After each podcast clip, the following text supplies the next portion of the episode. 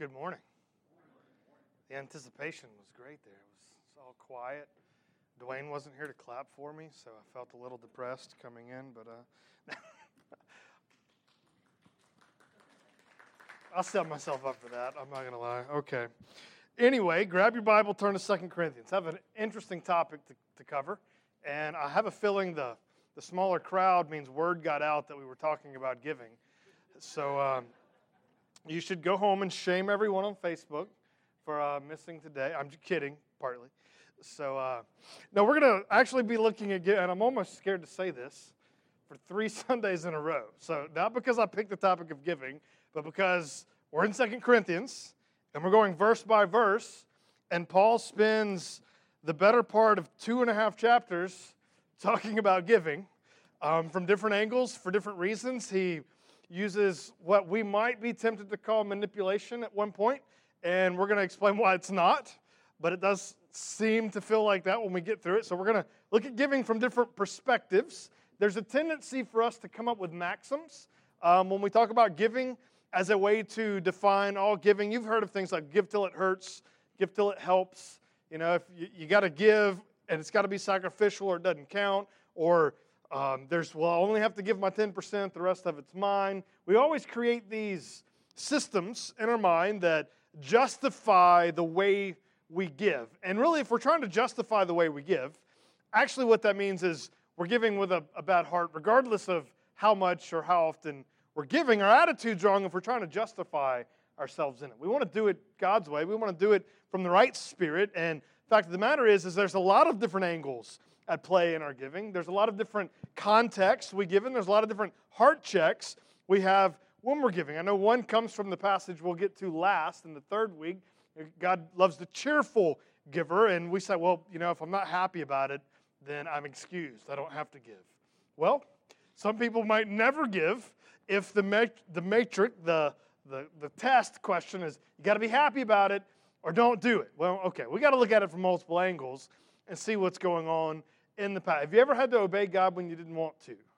All right, so sometimes, you know, we've got to be careful how we interpret things. So we're going to look at giving from the Apostle Paul's perspective, which means from a lot of perspectives, scattered all throughout a lot of run on sentences and paragraphs. It's the Apostle Paul, right? So we're going to deal with it. And he's trying to make a simple argument.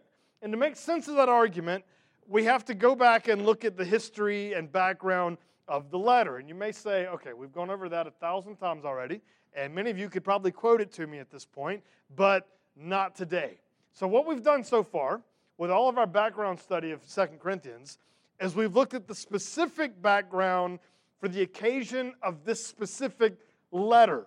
Now, Paul's world did not resolve around, revolve around the city of Corinth and around the church there. He loved that church so much that it did impact his ministry in other places, certainly, but Paul had a lot more going on in his world, in his life, than what was going on in this one church. In fact, if you think about it, we've got a lot of letters from the Apostle Paul, and it may be significant that two of them are indeed to this one church, but there's a lot of letters by Paul that are not to this church, dealing with things that have nothing to do to this church. And so, what we're going to do now is as we think about the specific scenario Paul was writing in, we have to step back and think about what's going on in Paul's life and his greater ministry and how that impacts everything Paul is doing. And then, even though he's got this specific scenario where there's been grief between him and this church, even in that, he can't get away from his bigger ministry. He's going to settle the problem, and then we might say, get right back to business. And so let's just think about the Apostle Paul real quick, just quick historical sketch of his life. Many of you know when we first encounter, encounter this guy in the scriptures, he's not going by the name Paul, he's going by the name Saul, and he belongs to what branch of Judaism? The Pharisees, very good. He's, in fact, he had it not been for Jesus, he probably would have been the most famous Pharisee to ever live. Instead, his teacher was. The guy he studied under in Jerusalem is the most famous Pharisee from that era, and because of that, ever. Most famous Pharisee who ever lived. Paul was his protege. Grew up in the church, and Paul even, you know, humbly um, submits the notion later in his life that he was probably the best Pharisee there had ever been. I mean, Paul's a humble guy, though, and so he's saying that get this, he's saying that with a clear conscience. Like, yeah, I was probably the best Pharisee there ever was. Now, what do Pharisees emphasize? The law, following the law. They're good at it. And as a good Pharisee, he was also very good at hating people who weren't like him. That's just how they did it. And so you can imagine in first century Judaism, Paul represented a part of Christian, I mean, sorry, a part of the Jewish faith that did not like every other ethnicity on the planet. They had a general catch all term. You're either Jewish or you were Gentile. You're either one of us or you're not one of us. That's like when there's only two races white, non white, you know, in older survey forms. The Jews did the same thing. Their survey form would have said um, a decent human being, as in Jewish, or not. You know, that's the Gentile word. Other. So, in early Christianity, when the gospel actually reaches Gentiles for the first time, you can imagine the conflict going on in the early church. You've got Greeks, people who aren't circumcised, people who people who eat bacon coming to church with us. Now we kind of say the reverse. We find out somebody doesn't eat bacon and we're like, "What?" You know, all right, so just reverse it. That's the what's going on. It's a big deal. And we, we say this jokingly, but in all reality, all the early conflict in the church has to do with this very thing. Half of them at first are Jewish, half of them Gentile, and eventually it gets progressively and progressively larger on the Gentile side. And many of the Jews don't accept Christ at all, and the ones who did become a minority in the early church, even though historically they're the spiritual superiors.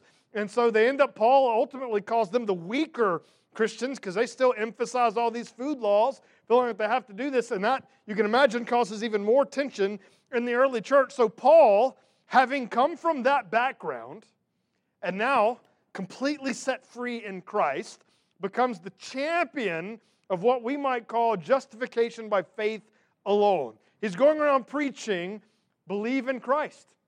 That is it. Call on Christ as Lord, confess Him as Lord, and you will be saved. You do not have to jump through the hoops. And so he's preaching this glorious, grace based, no works, faith only gospel. He's excited about it everywhere he goes. And the Gentiles are coming in droves to Christ because of this message. Yet, in every single church Paul is working with, the original nucleus of that church, Paul always started where when he went to a new city and preached the gospel? He started in a synagogue with Jewish people. A small group of those Jews every time would come to faith in the Lord. And then that church would grow. You fast forward a few years, and that church still has some Jewish people in it, but it's mostly Gentile. And their culture is still part of them. Their culture is what they grew up doing. And there's all these conflicts in every church Paul goes to. That's why you see in so many of his letters, he deals with this Jew Gentile distinction. In fact, Ephesians, the most generic of all Paul's letters, dedicates a large section of the letter to the barrier between the Jews and the Gentiles being torn down, that they should be unified. They have the same access, they're the same building in Christ. And so everywhere Paul goes, he's trying to help settle and help bring peace among the church. We saw in 1 Corinthians, there's an extended section about whether or not you can eat meat sacrificed to idols. And he gives up some pretty complicated answers to that. He's like, well, technically you can. Yes, you can eat the meat if it's been sacrificed to an idol, but can Jews eat the meat if it's been sacrificed to an idol? Their conscience won't let them. And if you're hanging out with them, even though you have freedom, it'd be better not to eat meat ever for the sake of peace. He's, guys, he was willing to give up bacon for the sake of unity in the church. So, could you do that? Could you become a vegetarian for the sake of unity in the church? All right, it's, it's hard, you know, maybe that's a heart check right there. All right, but that's what Paul was arguing. So everywhere he goes, Paul is trying to bring unity in the body. He, that's his big point over and over and over again. And so if you think about Ephesians, when he finally gets through with the doctrine and starts to practice all these commandments, the whole first section is about unity. We've got to walk in love. We've got to do this together. We got to grow up into one mature man that's not separate, multiple bodies of Christ. We're trying to do it together. Paul had no concept of, well, let's just have a, a First Baptist Jewish church and a First Baptist Gentile church. What a category for the Apostle Paul.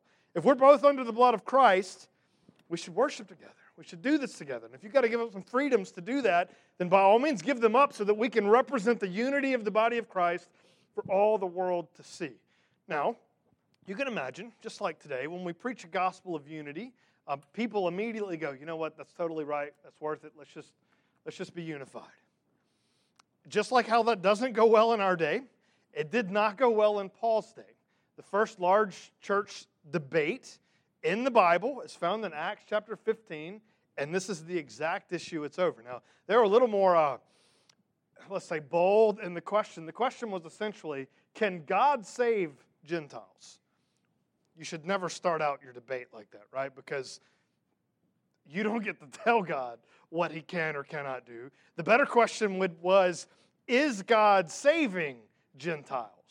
And Paul, of course, is leading the argument there, saying, Guys, I've been seeing it happen in every city every place I've gone.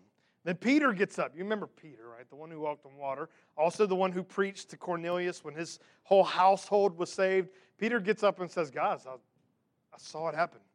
These Gentile did not practice the law in any sense, but they believed in the gospel. Holy Spirit fell on them just like it did us in the day of Pentecost, and they were saved right before my eyes. Clearly, God is doing this work, and He is saving not just us Jews, but he's saving people from every nation, language, tribe, and tongue. You get this lingo over and over and over again in the New Testament. And they settle it technically at the Jerusalem Council in Acts chapter 15. Now, anytime you settle an argument like that, everyone just immediately yields to the decision, right? No. So, Paul spends much of the rest of his career preaching the gospel, also trying to help unify the Gentile versus the Jewish church. Now, we'll get to this section in Acts chapter 19. People don't necessarily know the reference, but they know what happens in Acts chapter 19 because some of the coolest stories with the Apostle Paul all take place in Acts chapter 19. And he's in Ephesus. And one of the stories actually doesn't even have him, it just has his name in it. The seven sons of Sceva, the Jewish exorcist, try to go cast out this demon. And they say, We, we want to cast you out in the name of Jesus, who Paul proclaims. And so the story is really about the, how awesome of an apostle Paul is, even though Paul isn't present. It's, it's about his ministry. So these guys try to cast out the demon in the name of Jesus, who Paul proclaims. And the demons say, Well, we know who Jesus is, and we've heard of Paul, which is kind of scary. Like the demons are like, Whew, we know who that guy is, but we don't know who you are because you know how that story ends. It does not go well for those, uh, those seven sons of Sceva at all. They leave naked and wounded. So that means they were wounded in two different realms, emotionally and physically. They leave, they were destroyed, and then after that is when the big riot happens. So much ministry, so much effectiveness in Ephesus that they actually cause a riot because the people who make idols in the town are losing money because so many people are converting to Christ that they're not buying idols anymore. People get mad, and Paul gets part of this big, massive riot. Well, right in the middle of that section, it says Paul resolved in his spirit, so meaning the, the spirit led him to do this, as the lingo. It says he resolved in his spirit to go to Rome. So he's in Ephesus. I don't know how well you know your geography. Let me try to do this backwards, looking at a map. So he's, he's in Ephesus. Rome would be over here. All right, I'm gonna do, yeah, I'm having to do this backwards. I'm gonna bear with me. So he's in Ephesus. Greece is here with Macedonia, the body of water, and then Greece, another body of water, Rome. So he resolved in his spirit to go through Macedonia, which means up over the land bridge, and then back down into Greece on his way to Rome. And as soon as he gets to Greece, the next step would be to go to Rome, and he's going to go to Jerusalem in between. That's literally what it says. He decided, I'm going to go to Rome through Macedonia and Greece. And then he's like literally next door to Rome. And he's going to make Jerusalem the next stop in between Greece and Rome. 2,000 miles out of his way. It would make more sense since he's here, right? Follow the logic. Let's just go down to Jerusalem now. Then we can go back up and go through those regions and go to Rome. All right, Acts doesn't tell us what's going on, but we find out in Paul's letters exactly what's going on. Here's what he's doing. You may remember when we we did Acts a few years ago, virtually all the persecution in the early church was localized to one region. Things like what happened in Ephesus in that riot were very uncommon. It wasn't usually Gentiles who were persecuting Paul and the Christians. Who was usually doing the persecution? It was the Jews. And where Jews in the largest numbers? Way back down here in Jerusalem. In fact, if you remember, why did, the, why did Christianity spread out of Jerusalem in the first place? It's because the Jews were persecuting, at that time, under the hands of Saul, so heavily that they had to leave the area, which spread Christianity all over the globe. But the most destitute and poorest, the most persecuted of all Christians in the empire, of all Christians in, not yet Christendom, but in the kingdom spread out over the Roman Empire, the worst off Christians were the ones back down there where it all started, in Jerusalem. And what ethnicity are 99.9% of the Christians living in Jerusalem? They're Jewish. So Paul decides I'm going to collect an offering from the Gentile churches. There's technically the Jews in these churches, but they're 5% maybe, maybe less in most of these regions. So let's get these Gentile churches to raise up an offering that he can take back down to the saints in Jerusalem. Now, what's Paul trying to do here? You can put, read, read between the lines pretty easily. If these Gentile Christians alleviate the need down in the Jerusalem church, Paul's hoping what happens between the Jewish and Gentile branches of the faith? Come together, an act of peace. He's going to call this work an act of grace. He's going to call it a ministry, a service to the saints. And we'll see, we won't get too detailed in it today because we'll be there in a couple weeks. But he talks about at the end of chapter 9 his hopes and expectations that are going to overflow to the glory of God when this act of service gets there. So he's in Ephesus and he says, I'm going to Rome, but before I go to Rome, I got to collect this offering among the Gentile churches. I'm going to take that offering back home, and then the Jews will love me, they'll love Jesus, they'll love the Gentiles. Everybody will be happy. Of course, you know how that works out. What happens to Paul when he gets down there? Instant persecution. He does get sent to Rome, but uh, not willingly, right? How's he end up in Rome? As a prisoner of Rome, of all things. It's a fascinating story for the book of Acts, but we're in the middle of that story. So he's about to go to Corinth. He's been collecting the offering, and he's going to go to the last main city, which is Corinth the church at Corinth to get the last bit of the offering. So, so far in the letter, his whole focus has been on restoring his relationship with the church. So he spends seven chapters bringing unity back together. You've repented, you've come back to me, we're going to work this out. Now I'm going to show up and collect an offering. Now, a lot of people might say that's not the best business move. We just had a fight, and now I'm going to pass the offering plate. All right? But Paul has no category for pragmatics, has nothing to, do with that for him. There's a much more simple issue at play, and it's going to be whether or not they want to be obedient to the gospel of Christ. So, with all that in, in mind, he's about to go to the last major city. He's already collected almost all the money. One more big stop before he goes back to Jerusalem. And let's see what he has to say. So, here we are. He's in Macedonia when he writes this. It says, We want you to know, brothers, 8, chapter 8, verse 1. We want you to know, brothers, about the grace of God that has been given among the churches of Macedonia. So, what's he starting off by saying? These churches up here in Macedonia, Philippi, Thessaloniki, um, Col- not Colossae is on the other side, but these, these Macedonian churches, he's saying, I want you to know they did a pretty good job with this offering. Now, what's he doing?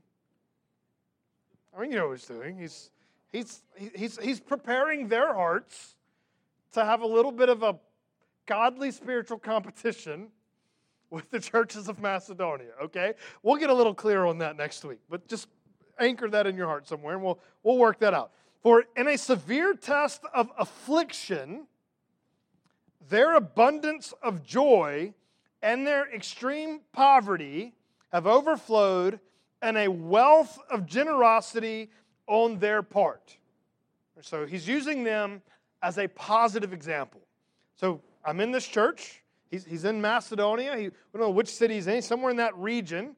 And they're having extreme affliction. Now we know that when he came you go back to chapter 7, verse 5, for even when we came into Macedonia, our bodies had no rest, but we were afflicted at every turn, fighting without and fear within. So there's some sense in which there's persecution going on in the church in Macedonia. And so while they're experiencing persecution, or it's called affliction in chapter 8, would you say they probably have more money than usual or less money than usual? Well, less. They're probably being persecuted, businesses probably shutting them out. And if it's from Jews and some of the Jewish members of the church, they might be completely destitute because of this. We don't know the exact circumstances, but Paul says they had a severe test of affliction. And during that severe test of affliction, they had two things they had joy and they had poverty. And when you add joy and poverty together, it produced a wealth of generosity. Now, what's he saying about the church? This is widow's mite stuff. This is, they didn't have hardly anything to give, but they were so joyous to participate in this thing Paul had going on. The idea that they could participate in the unity of the early church, that they could be part of God's mission. You know, in Ephesians chapter 1, Paul tells us the plan is to unite all things in Christ. Unity is a key fundamental aspect of what God is doing with all of creation, with us. So within the church, that should be abundantly clear. They had an abundance of joy to participate in that says, For they gave according to their means, as I can testify, and beyond their means, of their own accord. Of their own accord, meaning what? Paul didn't show up and say, Empty your pockets right here. He just showed up with an opportunity. Here's what I'm doing. Here's what's going on. Do you want to participate in this? And they had the Isaiah, Here am I, send me response. It's like, ooh, ooh, ooh, ooh. Yeah, I'll give as much as I can. I want to be part of that. So he is using Macedonia, the church is there, as an example for them. Verse 4, see what they did. Begging us earnestly for the favor of taking part in the relief of the saints. Wow, so what's their attitude towards this offering? Well, please let us be part of that. Wow, so this poor church is begging for the opportunity to give. And then Paul says this in verse 5 and this not as we expected. That's actually kind of funny that Paul would say that out loud. So, in other words, they gave a little better than we thought they were going to. Well, for one, he knows the church is having persecution. He knows they're poor. He knows they don't have a lot. And then when they collect the offering, Paul's actually got more money there than he anticipated. They, they gave more than he expected, and he's going to give the basis for that, and this is foundational for us. But they gave themselves first to the Lord, and then by the will of God to us. Now he's going to tell them to excel in this down in chapter verse 7, but excel in everything. You excel in all that. You need to excel in this particular act of grace as well. So if you want to be an excellent giver, that's where the title comes from. According to Paul's definition, this is absolute number one basic concept to become that giver. Verse 5 And this not as we expected, but they gave themselves first to the Lord and then by the will of God to us. Two parts. Number one, first, you give everything to the Lord. This is foundational. If you believe that you're supposed to give 10% to the Lord, you're 90% away from having a correct understanding. All right, how much of you is owned by God? Every single bit. There's all kinds of stories in the New Testament told by Jesus that illustrate this from different points. I love the one about forgiveness. Um, you remember Jesus tells the parable about the man who had this unbelievably large debt, and he begs and pleads with the master, and the master forgives him and lets him go completely free of the debt. But then he goes out finds a guy who owes him about $20 and starts to strangle the guy. The guy's begging and pleading, in fact, using the exact same words that the original guy had used with the master, and he won't have any grace with it. And he says, No, I'm going to throw you in prison until I get every, every penny of this minuscule, nothing amount that you owe me. Word gets back to the master, and what's the master say? he sends him to hell quick turn in the story. It's like, whoa, Is, was this a literal story or is this a spiritual story? I didn't know the master could do that in the story, but that's what happens. So just think about the logistics of this. Did the guy owe the man $20? Technically. Yeah. Does God care if the man owed him $20 technically? He doesn't. Because when you receive grace from God, it invalidates your right to have wrath towards other people's sin against you. You hear that? You don't have a right now because it's been invalidated by God. Everything about it, that's just a spiritual thing. Finance is the exact same conversation. God owns you in every way. You've been made part of His family. All of it belongs to Him. If God literally showed up and told you to give away every penny you owned and every cent in any way you could consider an asset, to give it all up, does He have the right to tell you to do that? And if you were His, what ought your response be? Every single penny He asks. What did they do? What did the church at Macedonia do? They gave everything to the Lord. That does not mean that they literally gave all of their stuff away, but they acknowledged in their minds, in their hearts, that none of this stuff is actually theirs anymore. God has made them stewards of these things. And if the Lord wants me to do something with any of it, it's all His in the first place. He can do whatever He wants with any of it that has been given to me. That's step one. First, give everything to the Lord. Second, give according to the need. Now, they weren't just throwing their money out on the streets, they had a specific need, a specific thing going on, and they gave as much as they could and a little bit more. Well, we might say a little bit more than was wise. They gave according to the need that was before them. All right, but let's see a second point here before we read anymore. It says, Giving is a form of God's grace. You'll see this come up over and over and over in the passage that they're giving this gift of grace, that they're participating in grace. And there's a bit of a play on words going in here because the word gift and the word grace share the same root in the Greek language. They're, they're the same thing. So there's a sense in which to say God gives you the gift of grace is like saying He graced you grace or He gifted you a gift. Right? They're related concepts. And when we give, now here's the fascinating thing when we give, it's grace from two perspectives.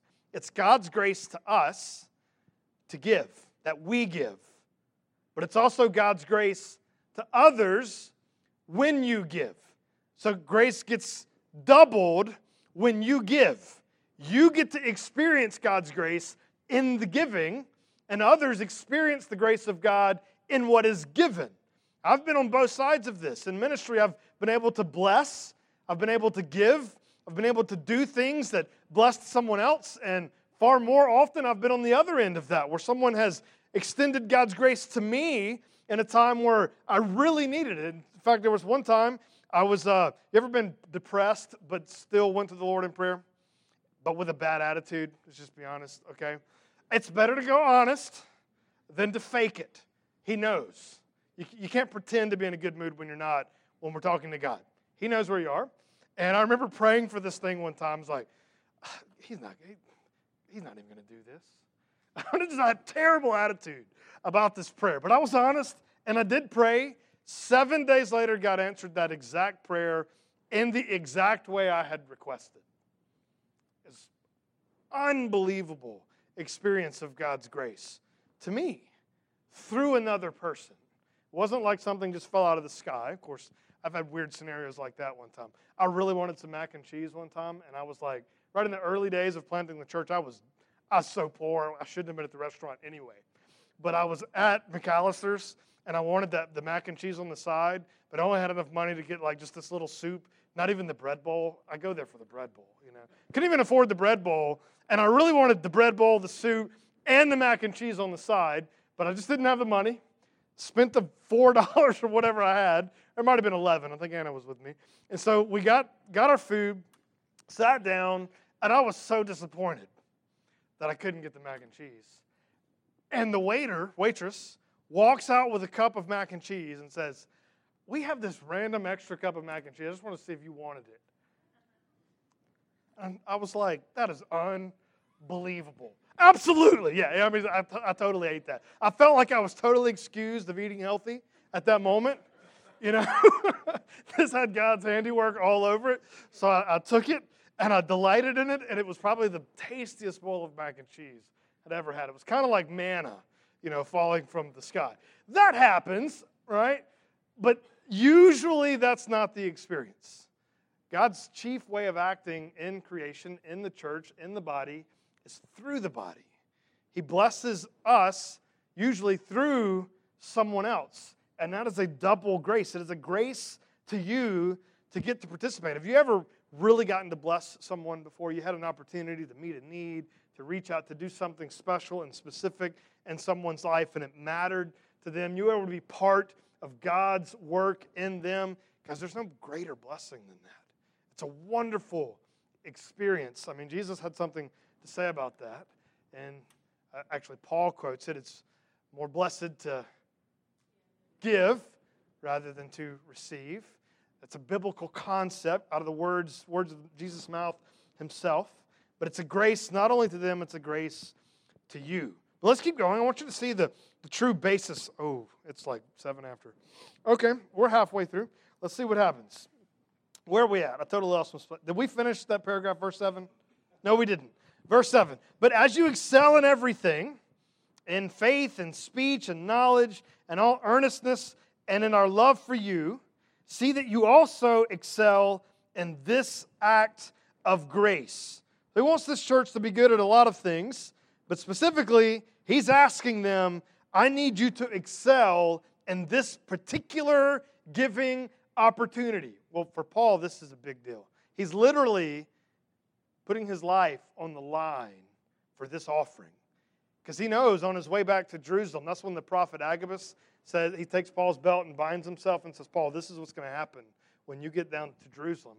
And Paul did not change his mind. Paul said, I know it was worth the risk. And he's telling them he's willing to put his life on the line. Are they willing to put a little bit of money on the line? That's what the question is. Verse 8 I say this not as a command, but to prove by the earnestness of others that your love also is genuine. He wants to be proven right. And technically, he just said he was last week. Do you remember that? Their repentance proved that they were genuine believers. He says, Now let your giving prove that your earnestness for the gospel is genuine. For you know that the grace of our Lord Jesus Christ, that through though he was rich, Yet for your sake he became poor, so that you, by his poverty, might become rich. And in this matter I give my judgment. This benefits you, who a year ago started not only to do this work, but also to desire to do it. So, what becomes the example here of generous giving? Well, it's Christ. But think about it. Is not not the basis for everything we do in the gospel? Your third blank there the basis for all our giving should be the gift of Christ's redemption. That's the idea. That we see the glory of what Christ has done for us. We see the glory of the gospel, and that overflows in us in gratitude and joy and delight and faithfulness and obedience. We know that what God has done is so great that we want to respond in faithfulness. The way Paul talks about it in Romans is our response is not works, it's debt. Like we have a debt that we cannot pay. But we have a desire to faithfully live out and be generous because of the generosity given to us. This is really the foundation of all of our Christian ethics is Christ has done such a great sacrifice that it should be the basis of everything that we do. But let's keep going through. I want to get to the end. So let's start in verse, where we go? Um, 11. So now finish doing it as well, so that your readiness in desiring it may be matched by your completeness, or, or sorry, by your completing it out of what you have. For if the readiness is there, it is acceptable according to what a person has, not according to what he does not have. Now he's setting them up here that sounds good at first. Okay, well, you got to give based on what you have. If you have $5, you can't give six, right? That makes it has to be, you got to have an eagerness to give, but you also have to have something to give. Now, he already gave the illustration of the Macedonian church. He would say, on the general scale of things, they're really kind of more like the church we're giving to in Jerusalem.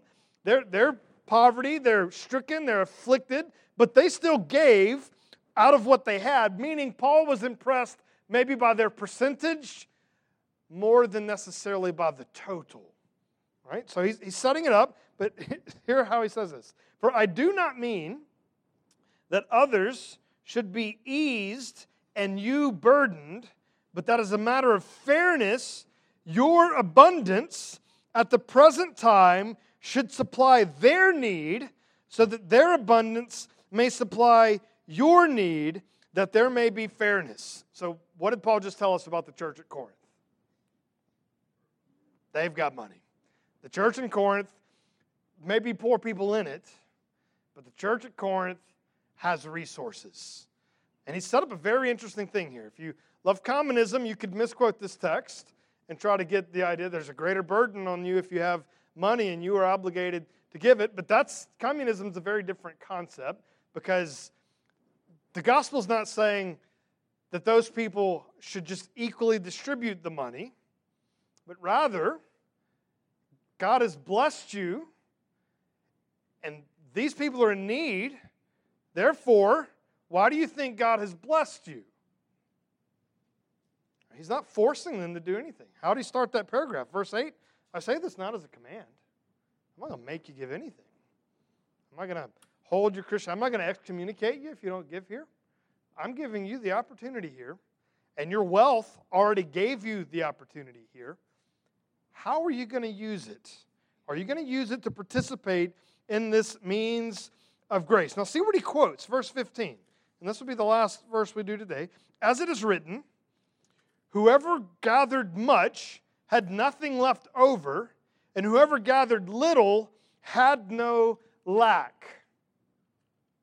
What's he referencing there? That story comes from Exodus. I'll give you a hint. This is the manna. You remember they got out in the wilderness and they complained again, which is like just, that was just assumed. They, they were doing something and they were complaining. And Moses got the complaint. He took it to God and God said, All right, I'm going to give you manna. So, manna is some bread like substance that would fall out of the sky. And here was the trick with manna is it was a gift from God. And you would go out there and you would collect it, and it didn't matter how much you collected, you would only have enough for today. Didn't matter how little you collected, you'd only have enough for today. Because if you came back tomorrow and you opened your jar from yesterday's manna, what would that look like? It'd be rotten. It'd be gross. You couldn't eat it. It would expire. Unless it was Friday. If you gathered all day Friday and you gathered two days' worth, if you got up Saturday morning and opened your jar, this is magic manna, and literally it was, it would still be good because they weren't allowed to gather on the day. But this particular verse comes from the middle of that section. I think it's Exodus 16 or 17, right in that middle section. And if they gathered a bunch, they only had enough. And if they gathered too little, they still had enough because they weren't given those things because of to match or to show or to demonstrate how great someone was at gathering. Where'd the manna come from? It was just God's gift. The amount of manna you got had nothing to do with how good of a person you were. In fact, it's all going to come out in the white. You can't save it till tomorrow. Well, what do you think Paul's using this illustration to say? Because you can't save anything till tomorrow. And we're getting more big picture here. Jesus words it a little bit differently in the Sermon on the Mount. Don't store up your treasures here on earth, where moth and rust and thieves steal and all perish. Instead, store up your treasure in heaven. It's all going to come out equal in the end. You don't get to take any of it with you. None of it. It's not useful in that way. God has given you the extra manna, it's His. You could say, well, I've earned it. Well, if you take away, if we only use your work and take away all the things God did graciously for you, you wouldn't have any of it. Yeah, you worked. Okay, fine. Yes. Is there a connection between how hard you work and how much money you have? Sometimes. Sometimes there's not. Either way, the point is the manna, your resources, your blessings, your stuff, all of it, no matter how you look at it, came from God. So if you want to be an excellent giver, giver with the right attitude, first and foremost, the foundation to the entire conversation is it's all His. It's His money, it's His blessing, it's His grace. So, what is your response going to be when you look out in the kingdom of God and see need? Are you going to show, as he says in verse 8, that your love also is genuine? Or are you going to show the world that your love is your stuff? I love the way John Piper says it. God gives you the money so that you can show to the world that Christ is more valuable than that money. So, what are you going to show the world with the way you give?